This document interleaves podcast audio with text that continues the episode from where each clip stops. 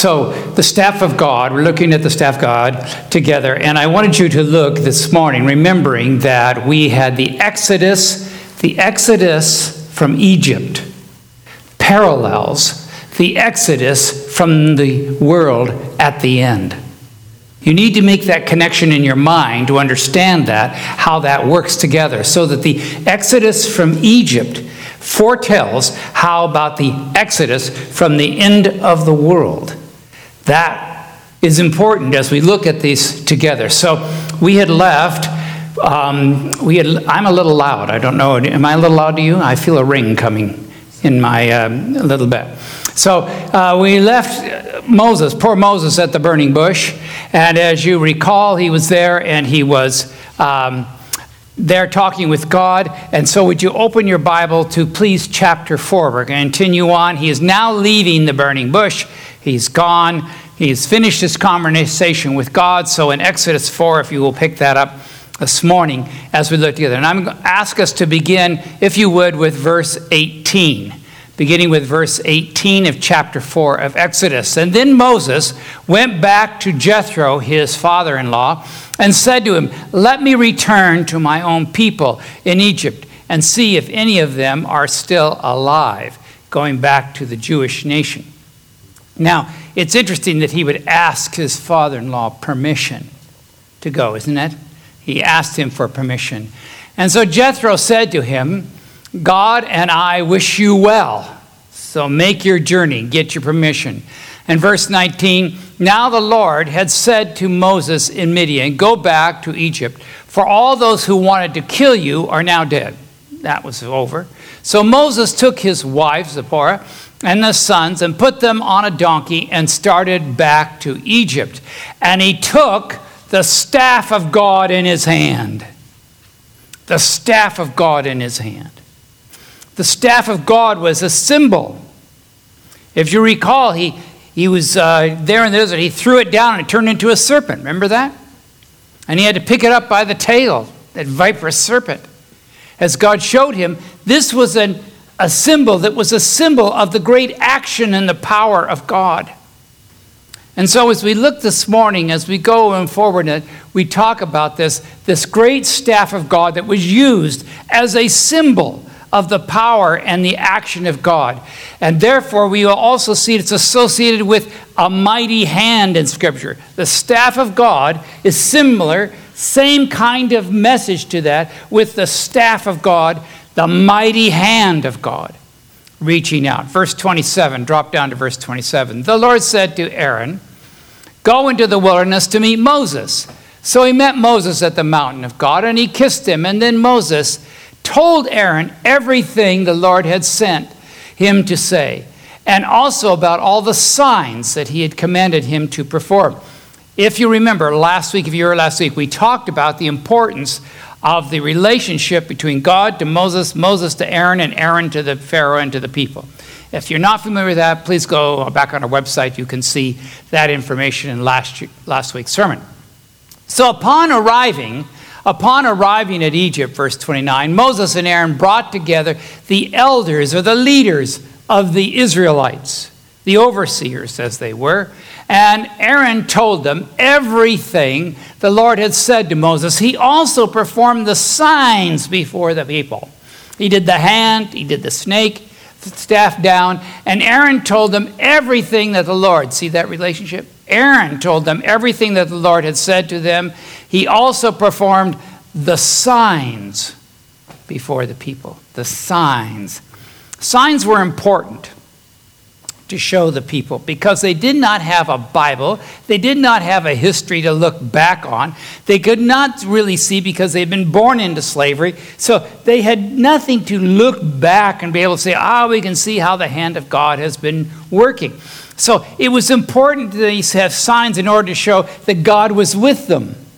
Signs. Now, if you recall in, your, in the New Testament, they asked Jesus, please show us a sign that you're. But they had a long history and they looked at all the signs that Jesus did and they discounted them, remember?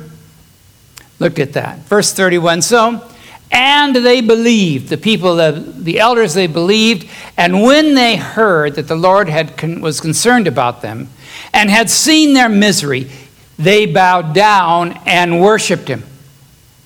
They bowed down and worshiped them because they recognized that God had heard about their slavery and what had happened to them and taking place. Okay, so this morning we want to look at that. It's now a time.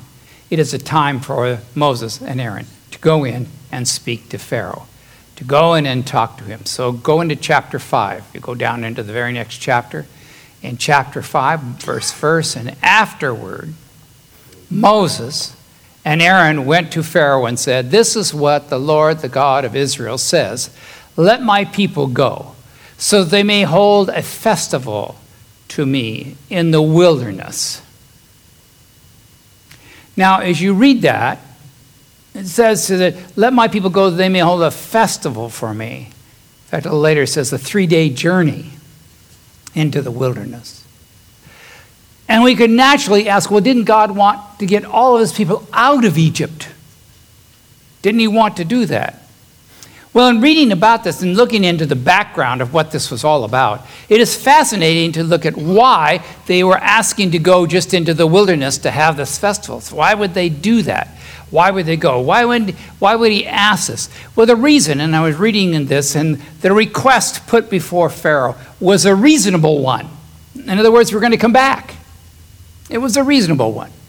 The Israelites could not offer their sacrificial animals in the presence of the Egyptians without provoking religious animosity, since among the animals to be slaughtered were some that the Egyptians considered sacred, and therefore not to be killed under any circumstances.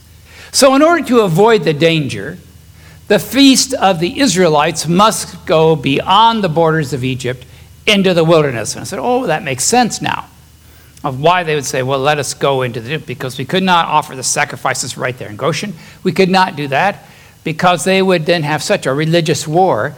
It was kind of like throwing in their faces, we're burning your gods. We're, uh, we're slaughtering your gods. So Pharaoh said, Who is this Lord that I should obey him? And let Israel go. I do not know the Lord, and I will not let Israel go. Now, I found that really fascinating that Pharaoh would make that kind of a statement. Found that interesting. He said, Well, I do not know your God. And the word, if you look closely in there, if we talked about last week, he used the word Yahweh. I do not know your Yahweh. I do not know that God. So I have no reason. I know the God of the Nile, I know the God of the sun, I know the God of the other the God, the gods we have, but I don't know Yahweh. I don't know your God, and I don't see any reason why I should obey him. And therefore, you cannot go into the desert. Which raised in my mind the question well, well, what about those who do not know God?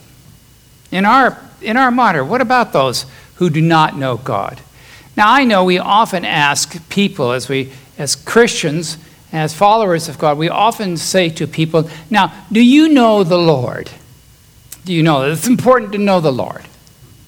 Now, I remember when I was in academy, our Bible teacher, who was a wonderful, wonderful man, an ex Marine, he uh, had been a U.S. Marine, had been an excellent, uh, was an excellent Bible teacher, committed to Christ, and he would ask us, well, it's important for you to know the Lord. Uh, and do you know the Lord, Bill? He'd ask me every once in a while. I had no idea what he meant. I had no idea what he meant when he said, Do you know the Lord? Well, I know. I know about the Lord. I know, I know about it. There's an incredible difference between knowing the Lord and knowing about the Lord, is there not? There, there is a difference in, in, in that thinking about that, about what that really lines up to. Do I know the Lord or do I know about the Lord? Well, Pharaoh was saying, I don't know about any one of them. So even in modern day, in our modern day, he says, well, even if I know about some of the facts of him, he said, Who is the Lord that I should follow him? That's the challenge to us in sharing about knowing the Lord is who is the Lord and why should I follow him? Why should I go behind him and, and follow them? Which leads to the question well, who is Jesus and the importance of us sharing with others who Jesus really is. If there is one topic that we need to cover with anybody, it is who Jesus is. And why should I follow him? Verse 3. Then they said, The God of the Hebrews has met with us. Now let us take a three day journey into the wilderness to offer sacrifices to the Lord our God, so that he may not, so that he, or he may strike us with plagues or with the sword. So we need to go, or bad things could happen to us. Now, I want, if you're not in your Bible, please, you, you want to pick up a Bible and look at this. If you have one, please look at this. We're, in, we're looking in chapter 4, and I, and I want you to look at this closely. This, this is so significant that because it portrays what's going to happen in the next few chapters, it is so significant. And so here's Pharaoh. They've asked him to let us go a three days journey. And Pharaoh changes the subject. Watch this, verse 4. But the king of Egypt said, Moses and Aaron, why are you taking the people away from their labor? Get back to your work. And he went on and said, Look, the people of the land are now numerous. You are stopping them from their work. Now, what does he mean when he's saying stopping them? You are stopping them from their work. Well, if you have the King James Version, if you have that particular one, you'll say, Ye make them rest from their burdens. Do you have that in the King James? You make them rest for their burdens. The actual word in the Hebrew for that very word is Shabbath. You make them Sabbath from their burdens. That's really what he's used. That's what the Hebrew says. You are making them Shabbath. You are making them keep the Sabbath day. That's really what is happening. We don't get that, unfortunately, in the English, we just we kind of just fly over it and it says, well, you make them uh, stopping their labor, or you or you you make them rest from their labor, King James version. But the but the real word in there is you make them Shabbath, you make them Sabbath from it. Now, why is that significant? They have not left Egypt. They have not received the Ten Commandments yet. They have not had the feast. They've not gone through the Red Sea. They've not gone to the mountain. Patriarchs says, in their bondage, the Israelites had to, had to some extent lost the knowledge of God's law. But God's law had not been given yet.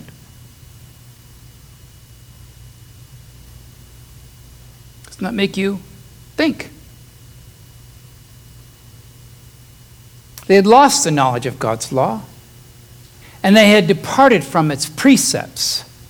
The Sabbath has been generally disregarded, and the extractions of their taskmasters made its observance apparently impossible. But Moses had shown his people that obedience to God was the first condition of deliverance, and the efforts made to restore the observance of Sabbath had come to the notice of their oppressors. Notice that the first condition of their deliverance.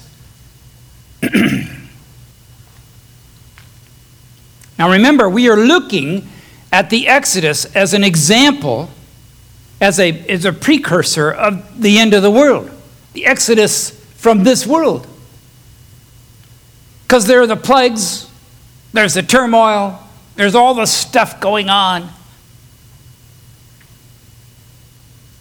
And isn't it fascinating that, that before Moses led Israel out of Egypt, before they took them he was teaching them the importance of the Sabbath. And she mentions the first condition on deliverance was obedience. First condition on deliverance was obedience. Not that they would earn their rescue, but it was a sign of their loyalty. It was a sign that said, Yes, I am with you. I will follow you. You are my God. We don't keep the Sabbath in order to please God, that somehow at the end of the world He's going to take us home. But it's our sign that we recognize Him, He's our Lord, and we are going to follow Him.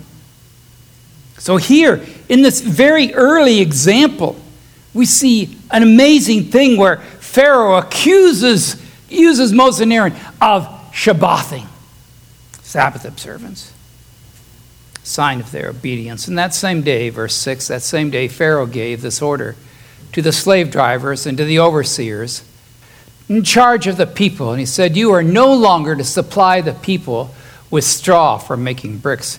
Let them go and gather it on their own straw, but require them. Require them to make the same number of bricks as before. Do not reduce the quota. They are lazy, he said. They are lazy people.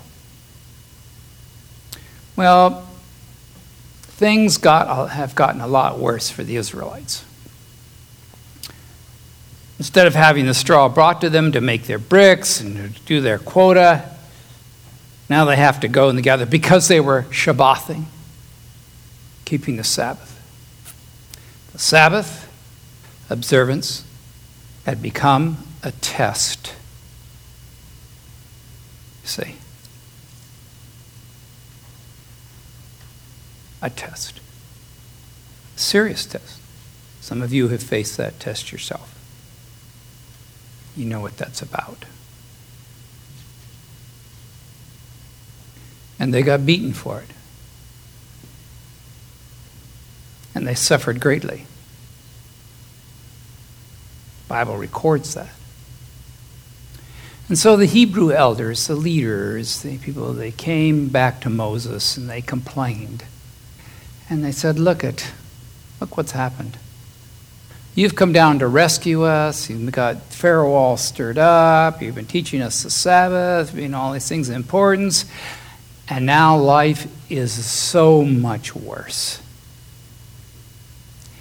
And Moses recognized that. Moses recognized that. And so he says in, in verse 22 the Lord, uh, Moses returned to the Lord and said, Why, Lord, why have you brought trouble on this people? it's your problem. You have brought trouble on this people. Ever since I went to Pharaoh to speak in your name, he has brought trouble on these people, and you have not rescued your people at all. Remember the promise that you made to me at the burning bush. We did all your signs, we did all your things, we followed you along, we did what you, we obeyed you, we showed up here, we followed what we were supposed to do. I was following your instructions, and it has made life miserable.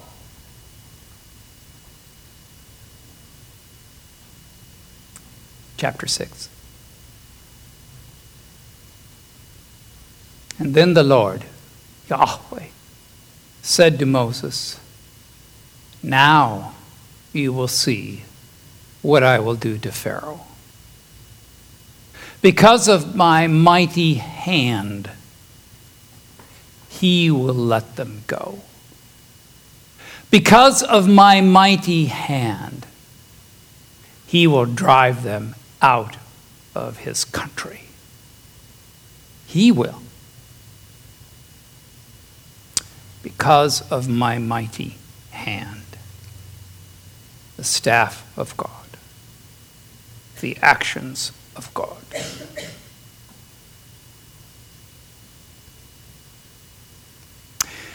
You see, Moses and the elders and Aaron were faced with the issue are we going to believe God will do this?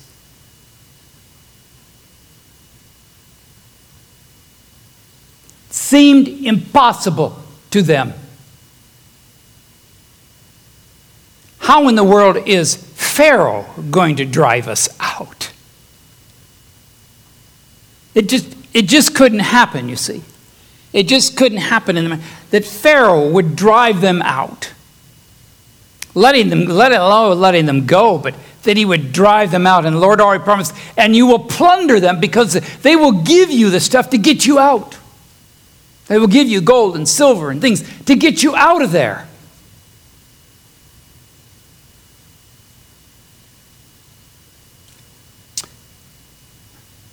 My friend, that, that points to something incredibly important to us.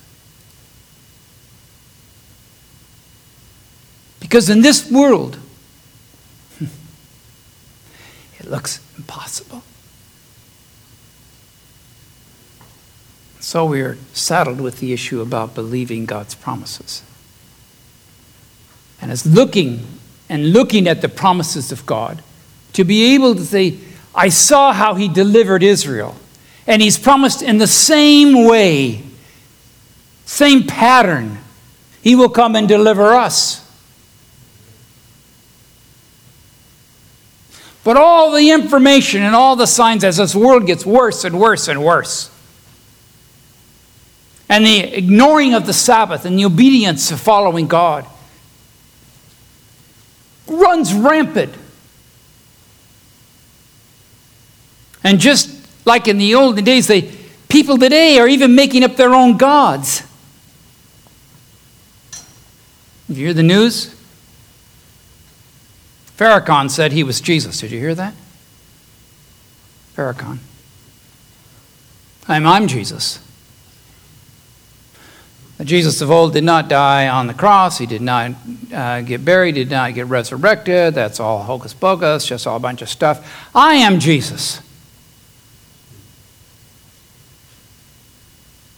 Is not this world getting worse? Now, young people, it may not seem that way, but for us old folks, I see there's maybe, oh, maybe all of you are younger than I am, but for all us old folks, looking back, we kind of, yeah, I, I see a direct difference than what it was 20 years ago, 10 years ago. It is far different. I remember my dad would used to tell me about that. Say, "Oh yeah, the world's getting worse and worse and worse," and I and I would listen to that and I'd say, "Oh, the world's getting worse and worse." But it didn't seem to me when I was a young person. Just seemed things are always the same, but they are not anymore. Not anymore. If you're a young person, you need to listen to your elders. Because we've been there before. We've seen it, seen the transition. We see things happening in our world where things, things are, are going out of control. So we look forward to this amazing, amazing coming of Christ when we will exit this sinful world. The Exodus. And as we look at that ahead in the next week, so we look at the plagues as they poured out on, on Egypt we recognize that there will be plagues at the end of the world that prepare for Christ to come. Now I want to put a little tag on the end of this.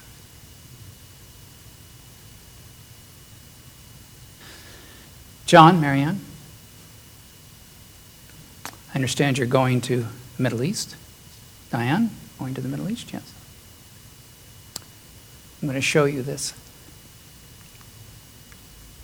even though I walk the darkest valley, the valley of the shadow of death. I will fear no evil, for you are with me. Your what? Your rod and your staff, they comfort me. What is that descriptive of? We say this is the psalm, this is the Lord's the shepherd part, the, the 23rd Psalm, and it's saying, I fear no evil. The reason I don't fear any evil is because you are with me, because you have your rod and your staff. They comfort me. The staff of God. And what do we mean by that? Not that he just is carrying a stick, but because God can cover, because he is the one who can protect us through the valley. He is the one who can take care of us. And therefore, because I know of the actions of God, I can see the great comfort God can give to me, even though this world is in terrible turmoil. It's a war on Christianity. Do you know that? It's war on Christianity. We need to pray for the staff of God, do we not? God, please step in and rescue. Help them. Help us. The staff of God. The mighty hand and actions. Dear Lord, I thank you for this metaphor, this picture, this it's just a piece of wood. But in your hand, it symbolizes the great actions that you will take. Not only in the desert, not only before Pharaoh, not only in the promised land, but in our world as you lead us to the world to come. I thank you for this great lesson to us out of the book of Exodus, in the very beginning of Scripture. For it portrays to us the great truth as we who await your return are comforted by the actions that you take. Your rod and your staff, they comfort us. In Jesus' precious name, amen.